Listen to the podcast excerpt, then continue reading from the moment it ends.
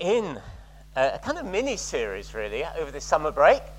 And uh, really, we're looking at um, recent, what I mean by recent, over the last 150 years or so, uh, fairly recent uh, movements that really have happened in the church and across the churches that have affected the sort of church we are, the sort of church we believe God's called us to. And so we're looking at our roots, really, that go back and found it. It didn't just start when King's Church started 40 plus years ago, but actually there's some pretty deep roots that feed and nourish uh, the sort of passion we've got for what we believe God's called us to. And, um, and today I'm going to take you to 1966. Oh, I just thought, what happened in 1966? Yeah, okay. okay. Um, I, it was 1966. And, uh, and I still remember the impact and the atmosphere of going to what was one of London's largest exhibition centres then, called Earl's Court. And it was a setting for a month's worth of meetings by an American evangelist called Billy Graham. And in fact, he uh, did meetings every night uh, apart from Sunday nights. Capacity 14,000. And still, as a, a, very young lad, going to those meetings, or to some of them, I can still remember the impact of seeing car park, the, the huge car park filled with hundreds of coaches.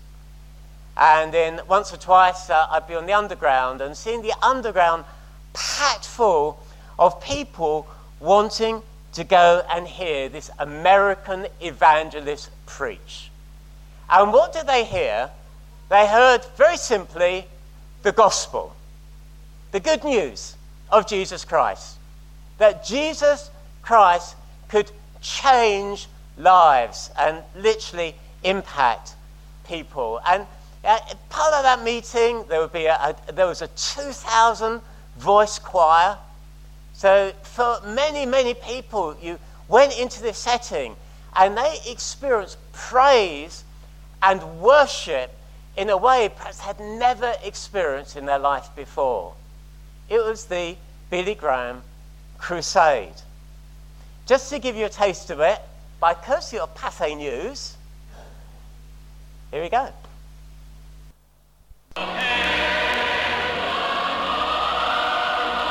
The fame of the evangelist had preceded him. For about 20,000 people, Earl's Court was the Mecca on a summer evening. They were drawn by the magnetic power of Billy Graham. To the young, the message of the revivalist was again being proclaimed. Also to the elderly, the halt, and the blind all answering his spiritual exhortation.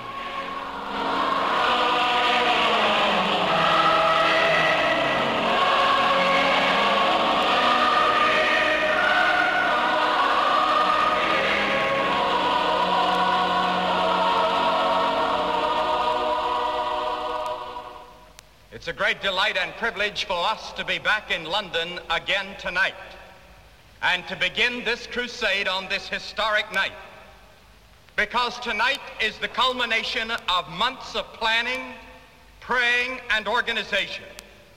Thousands of people representing every denomination in Britain have participated in the preparation of this crusade. Millions of Christians all over the world tonight are praying for us. They are praying that a torch will be lighted in London during this month of June that will give spiritual and moral light to a world that is rapidly plunging in darkness. Billy Graham's appeal to people to come forward to make a decision for Christianity brought a ready response. The power of his fervent oratory drew nearly 500 to the platform. This remarkable preacher had opened his great London crusade.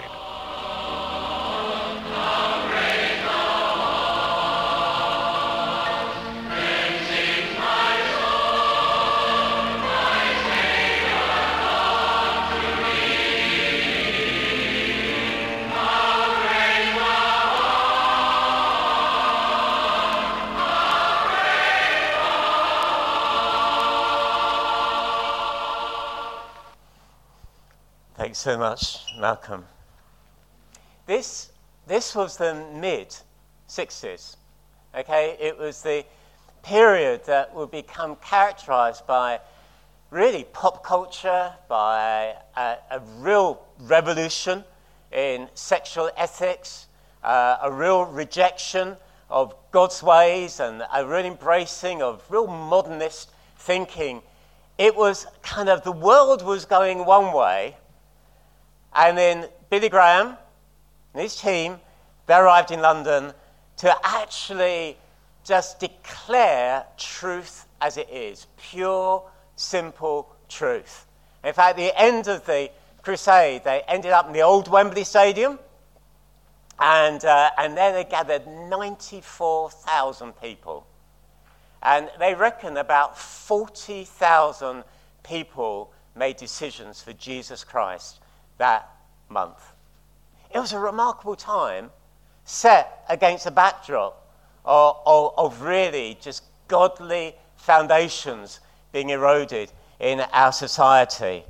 And as you saw in the video clip, at the end of each meeting, Billy Graham would make that appeal, and literally, first a few, and then many more, and then streams of people will come forward to make, to give their lives to Jesus Christ. Remarkable. It's good to see that. Billy Graham. So it all began, he was born November 7th, 1918, and he was born on a North Carolina dairy farm in the States. And as he grew up, it's at the time of the Great Depression. So he grew up through hard times in the world. And actually, he lived to almost 100. He died in his 99th year, or in his 100th year. And, uh, and throughout that time, you think of the world shaking and the world changing events that he lived through. And he was to meet many of the world leaders in those times leaders of the free world, uh, leaders of Western nations, but actually communist leaders. He were, God re- opened some remarkable doors for him to just meet people personally. There was the huge crusades on one hand, and on the other hand, there's some very personal encounters with world leaders of the time. Even our Queen uh, would, would, would, would say that, she, that he gave him uh, clear spiritual counsel. Yet the biggest moment in his life was when he was almost 16. And it's fascinating just to kind of put this at the end of the youth camp and hear what David's just shared. When he was 16 and what Penny's just shared, when he was 16, he went He'd been brought up in a God fearing family, and he went to his first crusade meeting. It was a campaign meeting led by someone called Mordecai Ham. Well, a fabulous name, isn't it? Mordecai Ham, okay? I thought Bye was a bad enough surname. Imagine being called Ham, okay? So, anyway, Mordecai Ham, and he'd set up a tent, he'd preach the gospel, and somehow Billy Graham found himself there, and something impacted him it, originally, it wasn't so much the message, but it was the power. He would later reflect on it by saying he was being impacted by the power of the Holy Spirit. Something was happening in those meetings. And then just after uh, his 16th birthday, he'd actually, having gone to a few of the meetings, he became aware of his own sinfulness his own rebellion. Although brought up in a God fearing family, he'd never heard preaching, he'd never heard about hell, and he'd realized his own rebellious ways, a bit like uh, hearing about the prodigal son even this morning. And there was that meeting where Mordecai Ham, I'm going to keep saying that name, use it this week in conversation, please. Okay. Mordecai Ham preached from Romans 5, verse 8, and he preached this But God demonstrates his own love for us in this that while we were still sinners, Christ died for us. What a passionate, what a fabulous verse, what a powerful nutshell of the gospel. While we were still sinners, Christ died for us. And that evening, Mordecai, um, no, Billy Graham Billy Graham went forward to the sound of the song. And it's important to see there's a real connection with worship to the sound of the song, just as I am, without one plea. That, that thy blood was shed for me, and that thou bidst me come to thee. O Lamb of God, I come. I come. And Billy Graham received Christ. And he would say that intellectually, I accepted Christ to the, uh, to the amount that I knew about him to be true. There was mental assent. Emotionally, I wanted to love him in return for his love for me, so there's that emotional response. But the final issue, the final issue was whether I would turn myself over to his rule in my life. And his life changed from that moment. And he felt the call of God to preach and to preach the gospel. That he seen Mordecai Ham do it. He felt God called him to be an evangelist. And, and one night he walked in the woods praying about that. And he said, God, in this world where so many voices are influencing the world, I need to know what I can trust. And God clearly spoke to him about the Bible. And he made this commitment. He said, Father, I'm going to accept this as thy word by faith. I'm going to allow faith to go beyond my intellectual questions and doubts, and I will believe this to be your inspired word. And if you've ever seen, I know some of you might even been there, 1966 or subsequent crusade, you would see he'd always be preaching like this. You know, there'd always be opening the Bible. He had no other message apart from what the Bible said. And he gave himself to that call. And you read stories that he'd go in the woods as a young man and preach to the trees. He went, went in a canoe and he preached on the middle of the lake to the fish. He just preached, he preached, he preached. And he gave himself to learn he preached. He did go to Bible college for a while, but he knew God had called him to proclaim the gospel, the good news of Jesus Christ. And he started his first campaign and his crusade, and very quickly they grew. In fact, one of his first crusades abroad was to Europe. And he had a, a real connection with England. He felt God put England or, or, or the British Isles very firmly in his heart, and he'll come to England. He went to Scotland. He preached to nearly 215 million people in person. 215 million in person. And that's a part, and onto that, you put all the radio and the television. Millions. There's been no one who's preached the gospel to so many people. He went to 185 countries. It's a remarkable story. That's part of most of our, some of our lifetimes.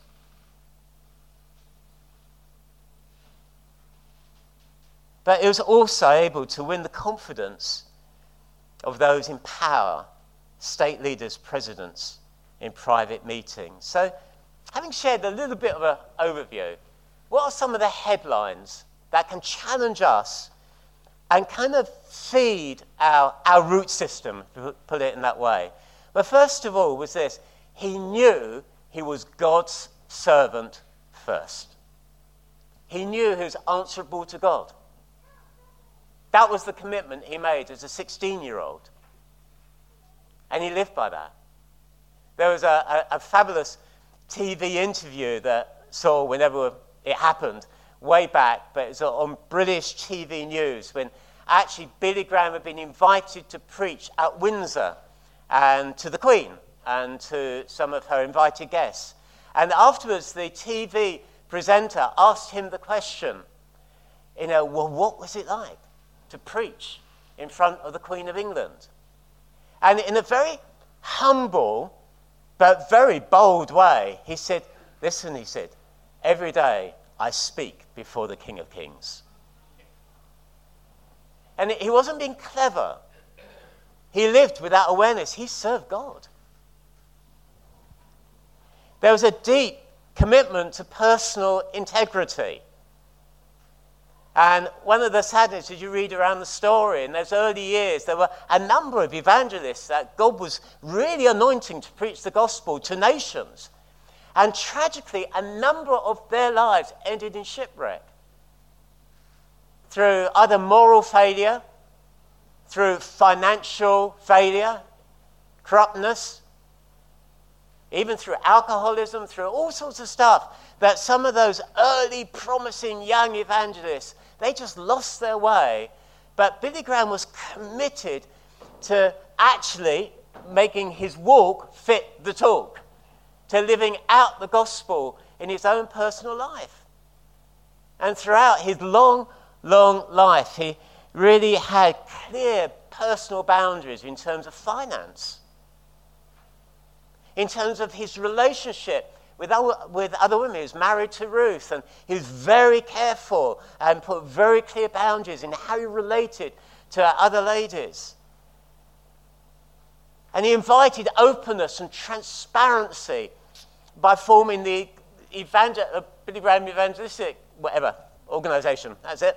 And, and by setting that up, that invited people to look into the finances because literally millions of dollars would have gone through it. He was committed to personal integrity. There was a faithfulness. He ran his race with integrity and faith to the end. He knew the importance of the anointing of the Holy Spirit. And there's a, a little known story, but when in the early days, when his earlier trips to England, he went to some meetings at a place called Hildenborough Hall in Kent. Now, as a personal aside, that was literally up the road from where we used to live. Okay? You used to look out our bedroom window and see Hildenborough Hall. But he went there, and there was a, a, a well known preacher at that t- at time called Dr. Stephen Olford, and he was speaking on being filled with the Holy Spirit. And by his own admission, Billy Graham would say, I knew I was lacking something. And following that time, he had some personal meetings with Stephen Olford in Wales. And they spent a couple of days together, and that ended up with them both on their knees together, just seeking God. And Billy Graham asking, God, fill me with your spirit. And these are Billy Graham's words. He says this that all heaven broke loose in that dreary little room. He said, My heart is so flooded with the Holy Spirit. I have it. I'm filled. I'm filled. And then he went on to preach in a local church in Wales, and it, the report is almost everyone went forward. Such was the presence of the Holy Spirit. And Stephen Olford would say that his preaching to, change from that day on. Uh, the necessity of team. Often I've talked about Billy Graham, Billy Graham, Billy Graham, that's the title, but actually the reality is, although he was the public, he, you know, he was the front of something and the most known public figure, he had a very strong team that stuck with him throughout thick and thin, throughout everything. People like Grady Wilson, another evangelist, very close personal friend, Cliff Barrows, who led that 2,000 voice choir and who really organized worship as being part of the Crusades and making it central. George Beverly Shea had his wonderful singing voice, soloist, and he would lead people in such worshipful songs. He built a team, and there were many others, and of course, his wife, Ruth. Billy Graham said this that one of his secrets was a band of brothers and sisters committed to Christ and to our ministry whose support, advice, counsel, work, and prayers through the years have made it all possible. I could not have done it alone. And he speaks of times when the team will correct him or challenge him. But also, and do try to read some of his autobiography, they had great fun together. They knew how to be friends together. And in all of that was the priority of worship. And as you saw in that clip, that congregational worship, it was a huge part. And people would hear praise like, How great thou art, and all hail the power of Jesus' name. Just as I am became a real signature tune as people came forward to receive Christ. Although, interestingly, in 1966, the press had said that actually that was being used emotionally. So they choose not to use that as the response song and, and actually just sat and waited in silence. And they saw people just flock forward. In other crusades, just as I am, songs got etched into people's hearts. A once for all, blessed assurance, Jesus is mine. Oh, what a foretaste of glory divine, heir of salvation, purchase of God, God, of God, born of his spirit, washed in his blood. That's it. That's the gospel. People went away from these meetings having, through song, kind of landed the gospel, what happened to their lives. And literally, there were stories after stories back in that London crusade where people would come out of the meetings, go in the tube, in the underground, and literally the underground trains would just resound with these songs. People singing, Blessed Assurance, Jesus is mine. I mean, it's quite remarkable. Billy Graham in his later years was to reflect on that time, and he said, I just wonder, I just wonder, if we'd stayed longer, would revival have broken out? These are part of our roots. And then the message, he was totally, totally unashamed of the gospel. He was convinced it was the power of God for salvation for everyone who believes. Everyone churchgoers, criminals, pop stars, presidents, prostitutes, film stars, the famous, the overlooked, the downtrodden, it was the same message. In person, or to thousands, or at times even millions. He preached unashamedly the words that you saw on the banner behind that crusade. Jesus said, I am the way, I am the truth, I am the, life, I am the life. That was his life verse. And in fact, is over his headstone. Fascinating. In 1981, Cheryl and I were visiting really good friends in Calgary, uh, on, uh, Ontario, Canada, Calgary, Canada, and uh, holiday. And it just so happened Billy Graham was in town doing a crusade. And by then, I'd started to preach. I'd, I was a leader in the local church in Kent, near Hildenborough Hall, strangely. And, uh, and, and, and I went intrigued. We all agreed to go, the four of us, two couples. You know, we decided to go. And I was intrigued. I went more kind of thought, oh, I wonder how he's going to preach. I wonder what he's going to preach. I was going with that kind of mindset. And he preached on, you must be born again. And I can remember thinking, I wonder how many thousands of times he's preached on that verse. And then, actually, to be honest, I was slightly disappointed because it was just so simple. It was just so simple. I, I was looking for something, but there's more to it. It was just so simple. I t- can tell you the main point. You must be born again. And I remember this thought going through my mind as he finished the preaching in Emmaus Appeal, and thought, well, maybe he wasn't so on form tonight. And we sat there in that open air stadium and literally just began to watch. streams of people receive Christ. He knew the power of the gospel in people's lives.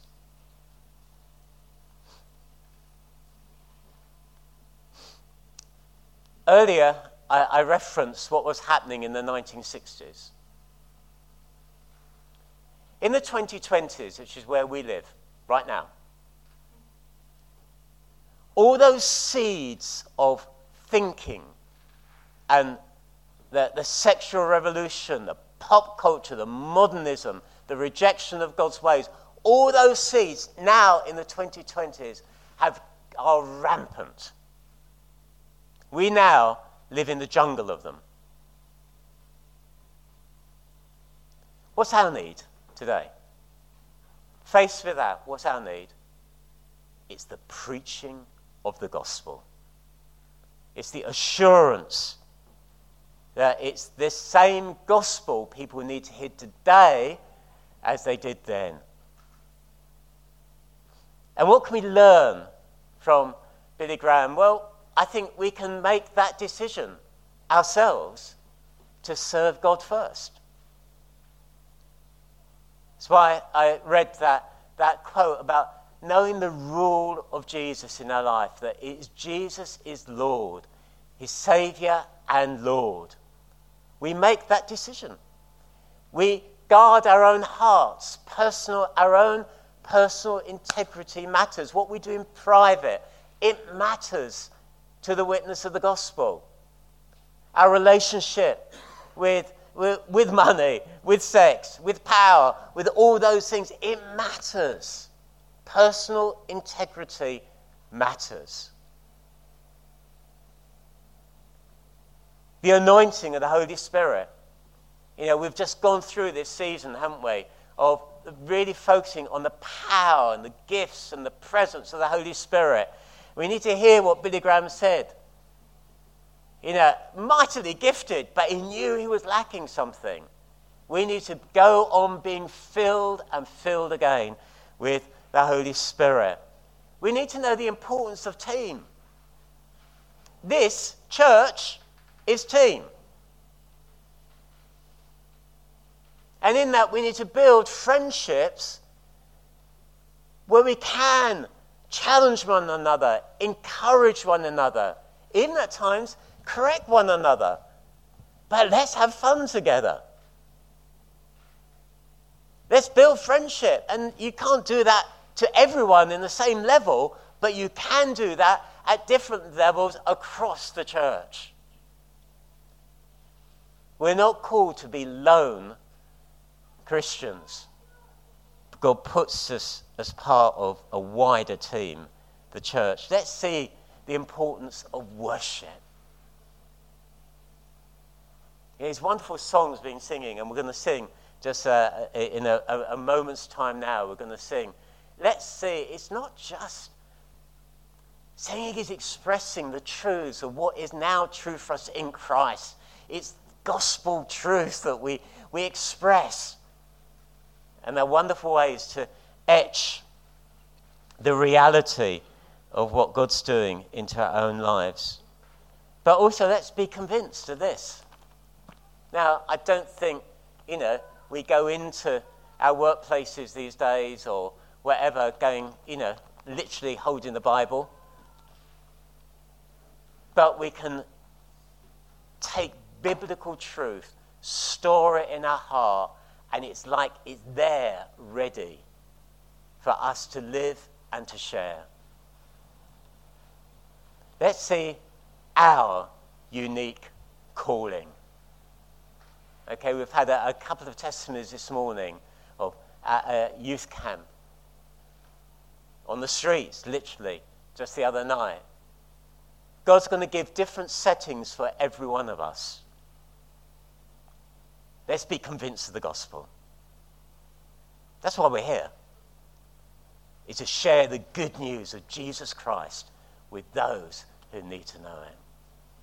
Amen.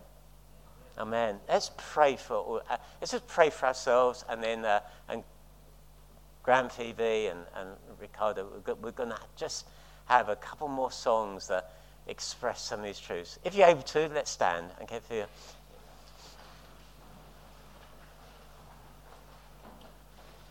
Father, we just thank you that, Lord, you've done, Lord, when we read about the, the, that Crusade 66, and there were other ones after that, and Lord, that you did remarkable things in those times. Lord, uh, I, I wouldn't be surprised if we went around the room now. There'd be people who'd have their own stories to tell of people who got saved at those, at, in that period. Lord, I just want to thank you that you've acted in this nation. And Lord, our cry is that you would act again. Lord, in these 2020s where there is such this jungle of stuff out there that can so quickly smother and trip us up and is so hostile to your ways. Lord God, I pray, let your church rise with a clear voice. Thank you again for what's happened over youth camps up and down the country this last week and still continues to happen. God, let young people make good decisions. Lord, uh, uh, as Billy Graham did as a 16 year old, it was to impact millions as he decided to follow you. Lord, even if it's to impact the couple, God, let us all make good decisions, we pray. Fill us, lead us, come, convince us of the power of the gospel the good news of Jesus Christ that you really are the way, the truth, and the life, and no one can come to the Father except through you. Write that in our hearts, Lord, we pray, and give us opportunities to share in your name. Amen. Amen. Amen. Amen. Let's worship.